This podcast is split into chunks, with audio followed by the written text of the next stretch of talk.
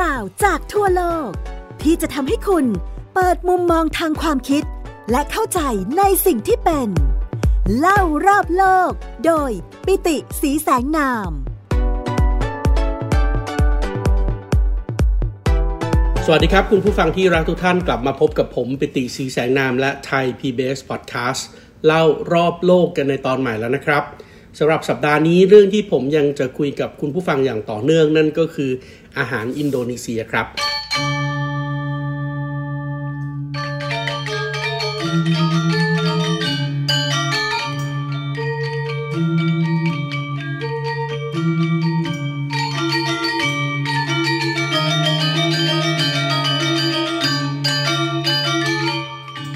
อาหารอินโดนีเซียเนี่ยสัปดาห์ที่แล้วผมเล่าให้ฟังไปแล้วนะครับว่าเป็นอาหารที่มีความหลากหลายสูงมากนะครับ เพราะว่าอินโดนีเซียเนี่ยมีเกาะตั้ง 17,500 กับอีก 8 เกาะนะครับ มีกลุ่มชาติพันธุ์อาศัยอยู่มากกว่า 1,300 ชาติพันธุ์นะครับ เพราะฉะนั้นอาหารของเขาเนี่ยก็มีความหลากหลายนะครับ ทั้งตามภูมิประเทศ ภูมิอากาศนะครับ แล้วก็สังคมวัฒนธรรมนะครับ แล้วก็ยังมีการผสมปนเปเอาวัฒนธรรมอื่นๆเข้ามาด้วยนะครับ ไม่ว่าจะเป็นวัฒนธรรมการกินของอินเดียเอเชียใต้นะครับ วัฒนธรรมการกินของจีนนะครับที่ เข้ามาเนื่องจากอินโดนีเซียเนี่ยตั้งอยู่บนเส้นทางการค้านะครับของเส้นทางสายไหมทางทะเลนะครับ มีการประเมินกันนะครับว่ามีสูตรอาหารดั้งเดิมของอินโดนีเซียเนี่ยมากกว่า 5,000 สูตรนะครับแล้วก็มีอาหารจานหลักๆ ที่เราแนะนำกันไปในสัปดาห์ที่แล้วนะครับไม่ว่าจะเป็นเรื่องของนาซิโกเรงนะครับข้าวผัดนะครับโซโตซุปนะครับหรือว่าสะเต๊ะนะครับวันนี้ผมขออนุญาตเพิ่มเติมนะครับนอกจากเรื่องของ อาหารจานต่างๆ แล้วเนี่ยผมคิดว่าอีกเรื่องหนึ่งที่น่าสนใจด้วยนะครับแล้วก็เป็นวัฒนธรรมการกินด้วยนั่นก็คือ วิธีการรับประทานอาหารอินโดนีเซีย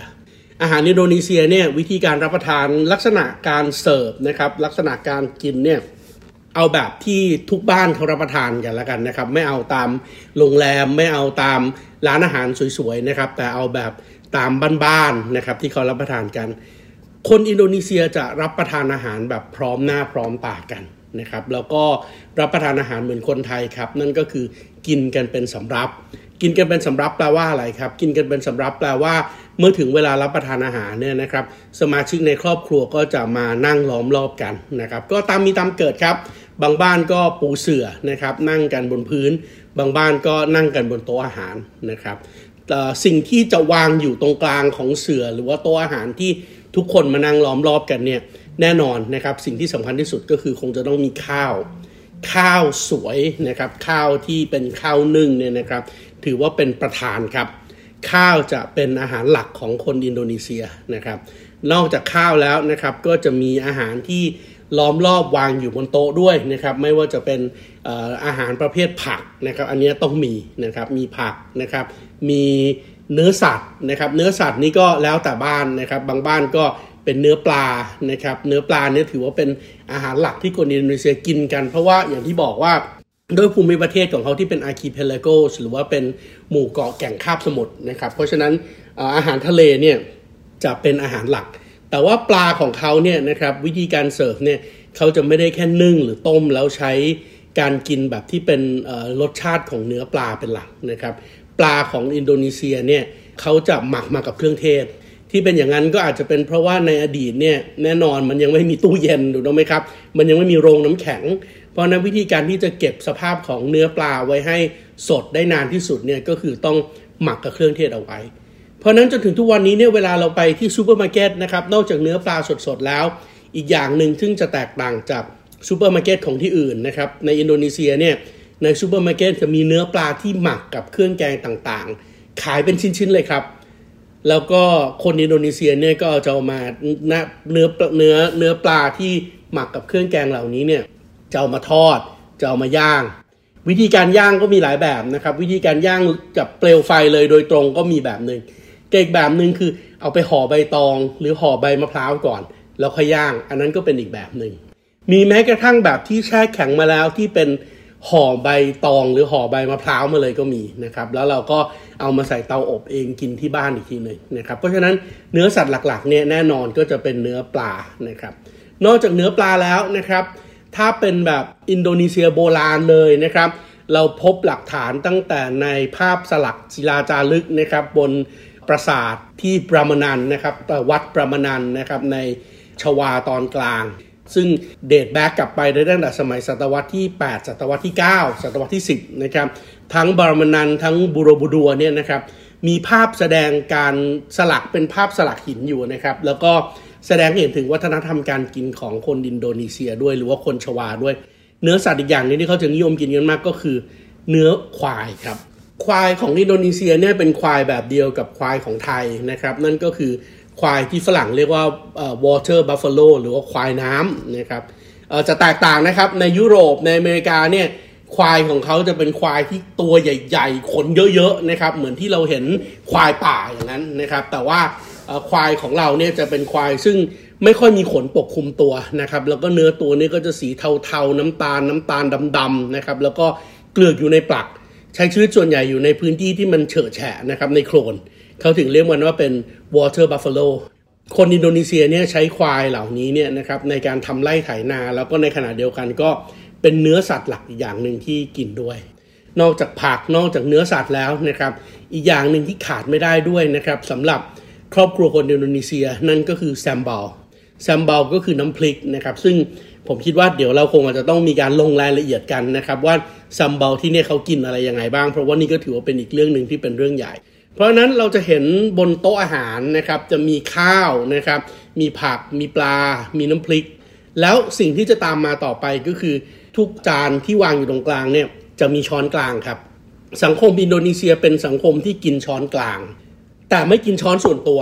อ่าอันนี้น่าสนใจนะครับ คือพอถึงพอทุกคนพร้อมหน้าพร้อมตากันรอบโต๊ะอาหารเสร็จเนี่ยนะครับคนที่เป็นผู้ใหญ่ที่สุดของบ้าน หรือว่าคนที่เป็นผู้อาวุโสสูงสุดนะครับถ้าไปกินกันกับ ที่ทำงานกินกับเพื่อนนะครับ ก็จะคนที่อาวุโสสูงสุด ถ้าเป็นกินระหว่างครอบครัวนะครับ คุณพ่อคุณปู่ก็จะเป็นคนตักคนแรก วิธีการตักก็คือเขาจะมีจานส่วนตัวนะครับ ในจานส่วนตัวเนี่ยเขาจะเริ่มจากตักข้าวก่อน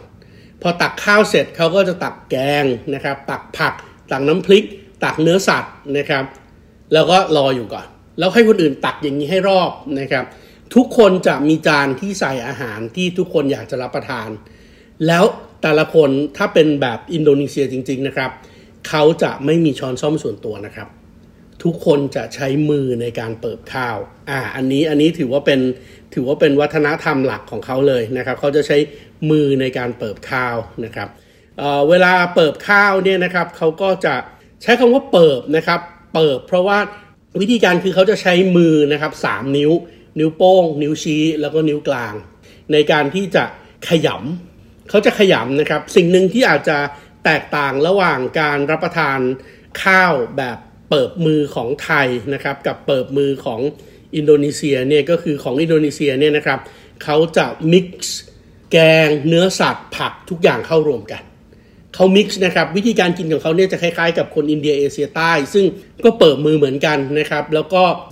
จานอาหารของแต่ละคนเนี่ยมันจะเหมือนกับจานสีหรือว่า palette นะครับ เหมือนกับจานสีหรือว่า palette ในแง่ที่ว่าทุกอย่างจะถูกเอามา mix รวมกัน เพราะนั้นเวลาทำอาหารแบบอินโดนีเซีย เวลาทำอาหารแบบเอเชียใต้เนี่ยนะครับ วิธีคิดของเขาจะไม่ใช่วิธีคิดแค่ว่ากินข้าวกับกับอะไรให้อร่อย แต่เขาจะต้องคิดเผื่อไปด้วยว่า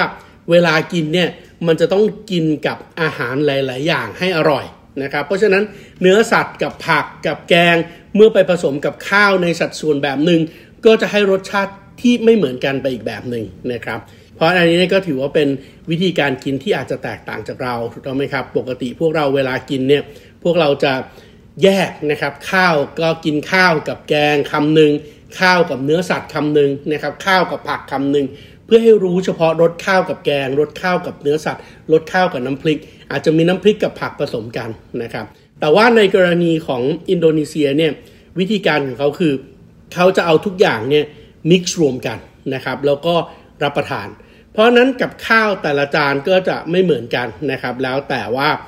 ใครกินอะไรยังไงนะครับ ตรงนี้ก็ถือว่าเป็นลักษณะที่แตกต่างกันของวิธีการเปิบข้าวของอินโดนีเซียกับวิธีการเปิบข้าวของไทย แล้วก็แน่นอนถ้าเกิดว่ามีซุปนะครับหรือที่เราเรียกว่าโซโต ก็จะถูกนำแบ่งใส่ถ้วยต่างหากออกมานะครับ แล้วก็รับประทานแยกนะครับซุปนี่ก็จะแยกแต่ละคนก็เป็นถ้วยเล็กๆเล็กๆนะครับ แล้วก็รับประทานด้วยกันต่างหากออกไป วิธีการรับประทานก็แน่นอนนะครับ ก็ใช้ถ้าเป็นสมัยใหม่ก็จะใช้ช้อนตักนะครับ แต่ว่าถ้าเป็นอดีตเนี่ยก็ใช้ทั้งมือหยิบนะครับ เพราะว่าในซุปเนี่ยบางทีมันก็จะมีผักอยู่นะครับ โดยเฉพาะพวกผักกระหล่ำปลีซอยหรือว่า วุ้นเส้นเนี่ยเขาจะใช้มือหยิบ แล้วก็ใส่ในข้าวคลุกกับข้าวเปิบ แต่ว่าถ้าเป็นน้ำเนี่ยเขาก็จะใช้การซดจากชาม ในอินโดนีเซียเองเนี่ยนะครับเวลาเขาเสิร์ฟเนี่ยเขาจะมีชามใบเล็ก ๆ อีกชามหนึ่งแยกต่างหากนะครับไอชามใบเล็กๆเนี่ยจะใส่น้ำใสๆไว้นะครับเป็นน้ำสะอาดนะครับแล้วก็มีการบีบมะนาวแล้วก็เอามะนาวเนี่ยแช่ไว้ด้วยนะครับไอชามเล็กๆเนี่ยเขาเรียกว่าโคโบกัน โคโบกันนี่ไม่ได้มีไว้ดื่มนะครับแต่โคโบกันเนี่ยมีไว้ล้างมือ หรือเวลาเขารับประทานเขารับประทานด้วยเฉพาะแค่ 3 นิ้วนะครับก็คือนิ้วโป้ง นิ้วชี้นิ้วกลาง แล้วก็จะใช้มือขวาในการรับประทาน เพราะว่ามือซ้ายเนี่ยเขาถือว่าไม่ไม่สะอาดไม่สะอาด มือซ้ายเนี่ยเวลากิจกรรมอะไรที่สกปรกจะใช้มือซ้ายทำกิจกรรมอะไรที่สะอาดจะใช้มือขวาทำนะครับอันนี้เหมือนกันหมดนะครับในเอเชียตะวันออกเฉียงใต้ในอินเดียนะครับสมัยก่อนเวลาที่คนไทยเราเปิบข้าวด้วยมือนะครับก่อนที่เราจะพิ่งมาใช้ช้อนซ่อมในช่วงสัก 70-80 ปีให้หลังเนี่ยนะครับสมัยก่อนเราก็เปิบข้าวด้วยมือ เดี๋ยวนี้ออกไปต่างจังหวัดนะครับในต่างจังหวัดไกลๆ ก็ยังเปิบข้าวด้วยมือกันอยู่นะครับแน่นอนโดยเฉพาะในวัฒนธรรมที่กินข้าวเหนียวนะครับในอดีตเนี่ยเรากินข้าวเหนียวนะครับเพราะฉะนั้นการเปิบด้วยมือเนี่ยมันถนัดมากกว่าเขาก็จะมีไอ้ชามแบบนี้นะครับไว้ให้ล้างมือด้วย แล้วมันไม่ต้องเป็นชามใหญ่ที่แช่ลงไปทั้งมือนะครับเพราะว่าส่วนที่เลอะจริงๆเนี่ยมันเลอะแค่อย่างมากก็สัก 2 องคุลีนะครับสององคุลีก็คือ 2 ข้อนิ้วของนิ้วชี้ 2 ข้อนิ้วของนิ้วกลางนะครับแล้วก็นิ้วโป้งข้อใหญ่ข้อเดียวเนี่ยก็สามารถที่จะเอาลงไปคลุกๆในน้ำของโคโบกันเนี่ยแล้วก็ล้างทำความสะอาดได้ เพราะฉะนั้นในอินโดนีเซียใช้ช้อนกลาง แต่ว่าไม่ได้ใช้ช้อนซ่อมส่วนตัวนะครับ แต่ว่าอันนี้ก็จะเป็นวิธีการกินแบบที่ที่เราเรียกว่าเป็นวิธีการกินแบบพื้นเมืองจริง ๆ นะครับ ปัจจุบันนี้ถ้าไปกินตาม โรงแรมไปกินตามร้านอาหารเนี่ยก็แล้วแต่ความชอบส่วนบุคคล คนจำนวนหนึ่งเลยก็ยังคงกินแบบที่เป็นใช้มืออยู่ แต่ว่าคนส่วนใหญ่ถ้าออกมานอกบ้านหรือว่าอยู่ในร้านอาหารอยู่ในโรงแรมเนี่ยก็จะใช้ช้อนซ่อมนะครับ ซึ่งก็วิธีการใช้ก็จะเป็นแบบอาเซียนด้วยกันนะครับเหมือนคนไทยนะครับ นั่นก็คือใช้ช้อนซ่อม โดยการที่ใช้ซ่อมเนี่ยเขี่ยอาหารไปบนช้อน แล้วเอาช้อนเนี่ยตักอาหารใส่ปากนะครับ ซึ่งจะแตกต่างจาก โลกตะวันตกถูกต้องไหมครับ โลกตะวันตกเนี่ยจะใช้มีดกับซ่อม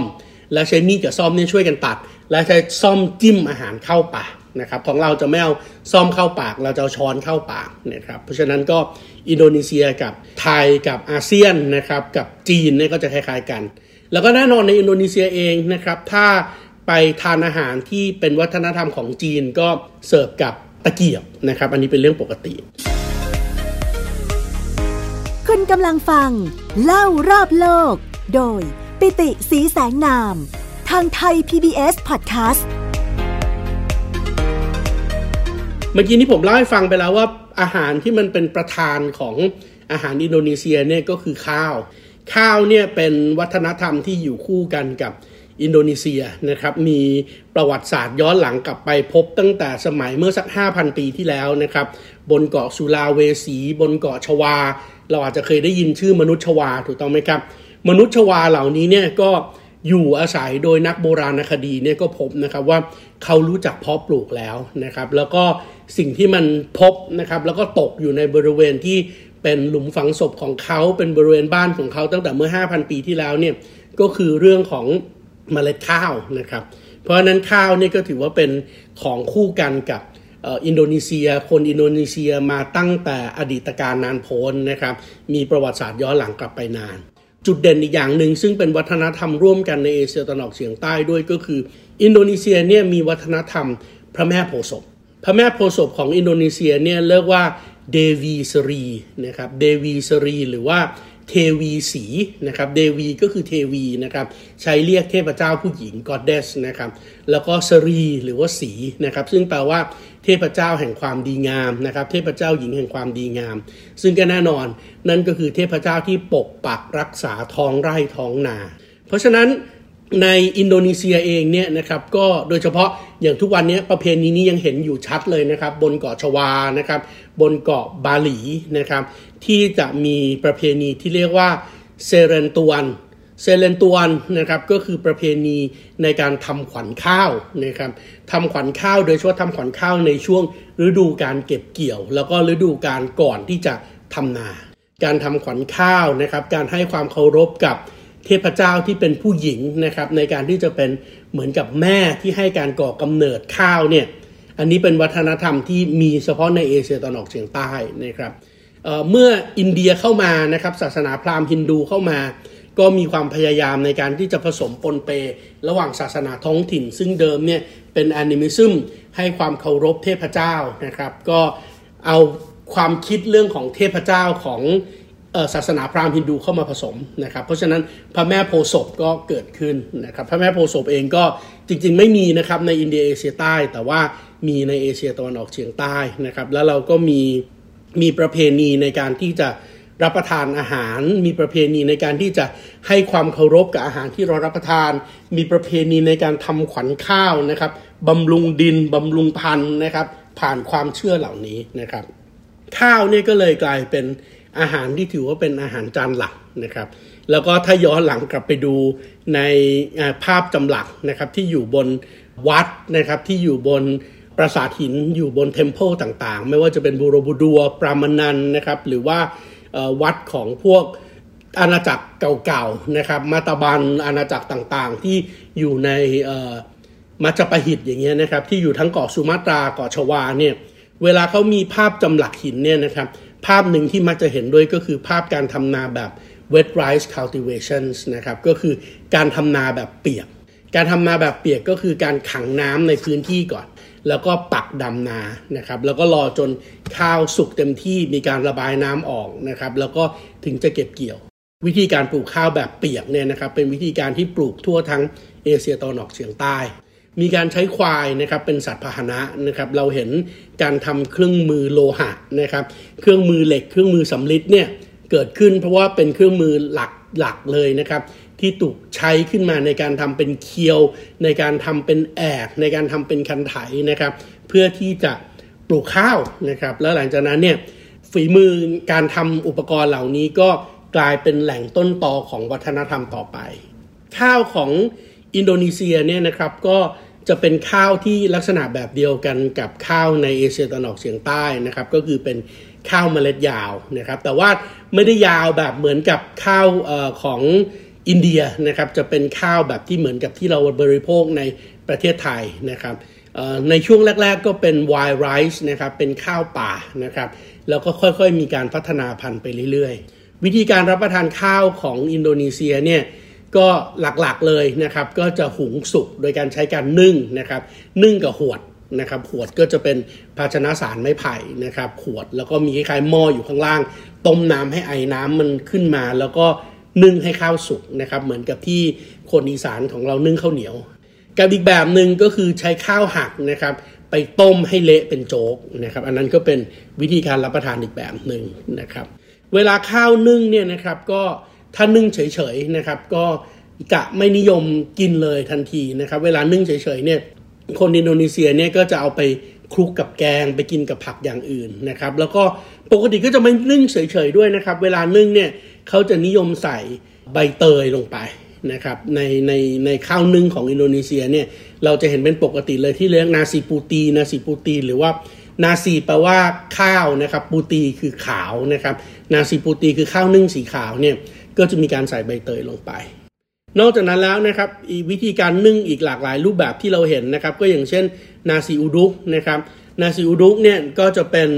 ข้าวหุงกับกะทินะครับนาซีอุดุกนี่ก็จะ คล้ายๆกับ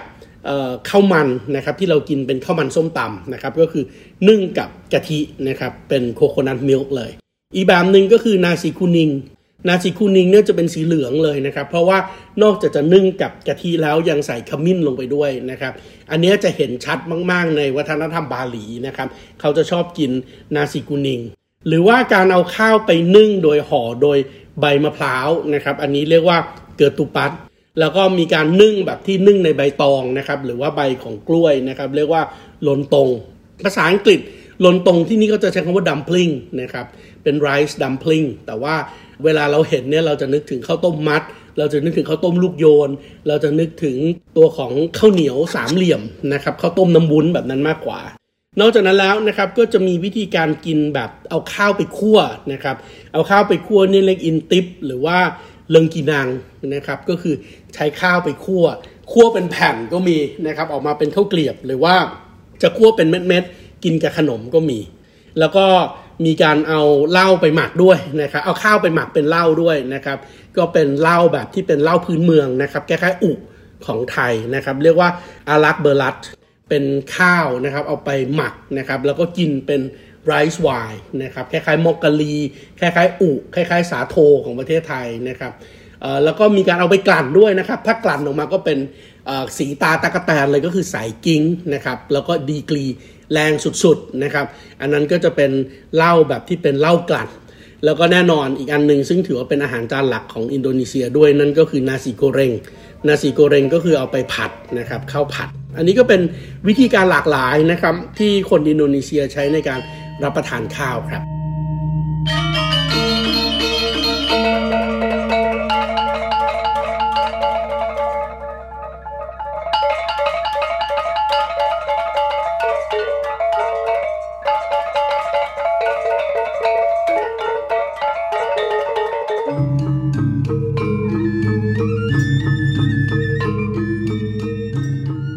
ราะนั้นวันนี้เวลาของเราหมดแล้วละครับ เรารู้เรื่องของ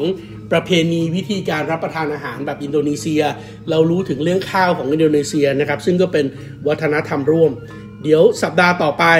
เราจะมาค่อยๆ พูดถึงอาหารจานอื่นๆ ของอินโดนีเซียบ้างนะครับ แต่สำหรับวันนี้เวลาของผมปิติศรีชนามและไทย PBS Podcast เล่ารอบโลกหมดแล้วละครับ พบกันใหม่ในตอน 5 สวัสดีครับ